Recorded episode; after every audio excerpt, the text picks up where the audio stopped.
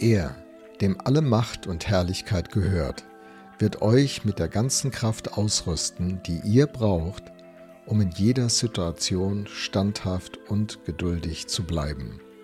Kolosser 1, Vers 11. Das ist ja mal eine Zusage, die der Apostel Paulus den Kolossern hier gibt. Klasse, oder?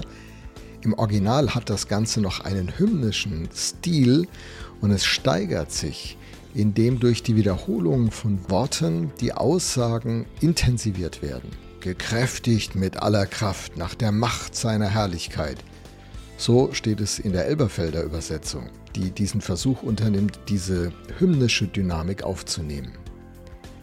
Wie muss man das nun verstehen? Die ethischen Aussagen, die unseren Lebenswandel betreffen, sind uns noch vom Vers 10 im Ohr. Ich lese ihn nochmal. Dann könnt ihr ein Leben führen, durch das der Herr geehrt wird und das ihm in jeder Hinsicht gefällt. Ihr werdet imstande sein, stets das zu tun, was gut und richtig ist, sodass euer Leben Früchte tragen wird und werdet Gott immer besser kennenlernen.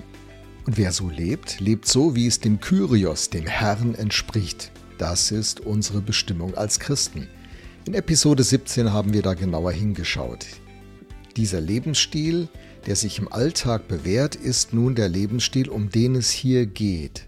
Und die Kolosse werden im Blick auf diesen ganz anderen Lebensstil nun eng an die überwältigende Größe, Majestät und Herrlichkeit von Gott herangeführt. Paulus sagt ihnen, die Quelle für so einen Lebensstil ist er, der Kyrios, der Herr, der Schöpfer aller Dinge, das Alpha und Omega.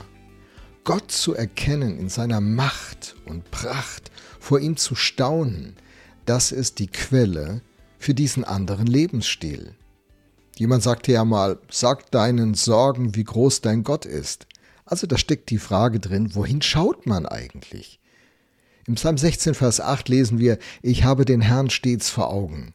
Und in Sprüche 3, Vers 5 heißt es, erkenne ihn auf allen deinen Wegen. Der Blick auf Jesus, auf die Größe, Macht und Majestät, die er offenbart über den lebendigen Gott, ist das Geheimnis der Kraft. Ist das Geheimnis eines anderen Lebens und damit eines anderen Lebensstils.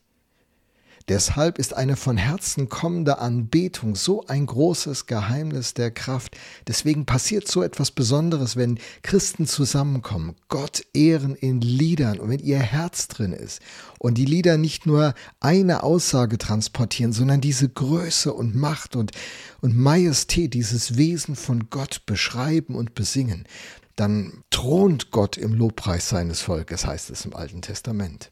Und darauf lenkt nun Paulus den Blick der Kolosser.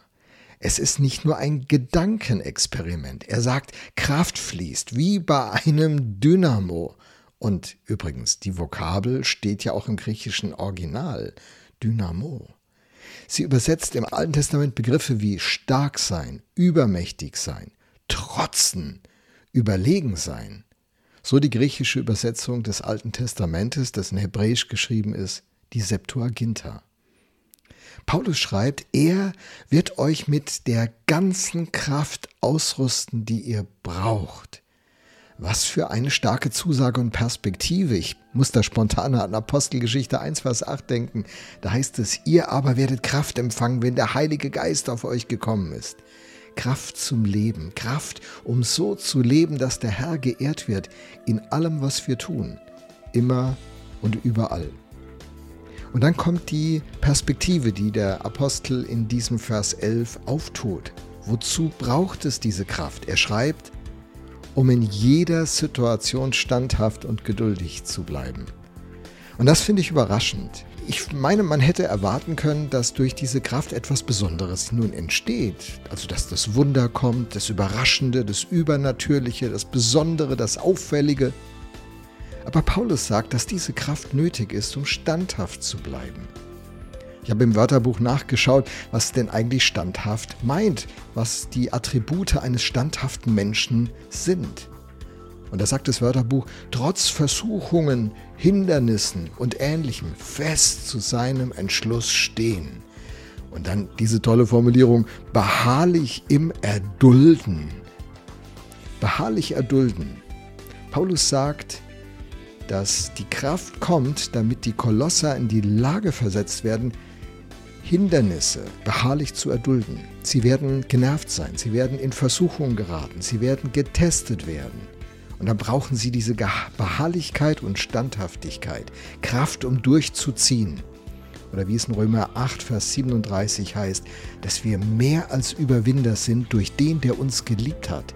Jesus macht uns, die Geliebten Gottes, zu mehr als Überwindern. Halten wir fest, dieser Lebensstil, der so tolle Früchte trägt und diese Welt so beschenkt, ist ein Lebensstil, der entsteht, wenn wir in der Nähe von Gott sind. Das ist unsere Berufung und Bestimmung und das ist der Fokus, wohin unser Leben sich entwickeln soll.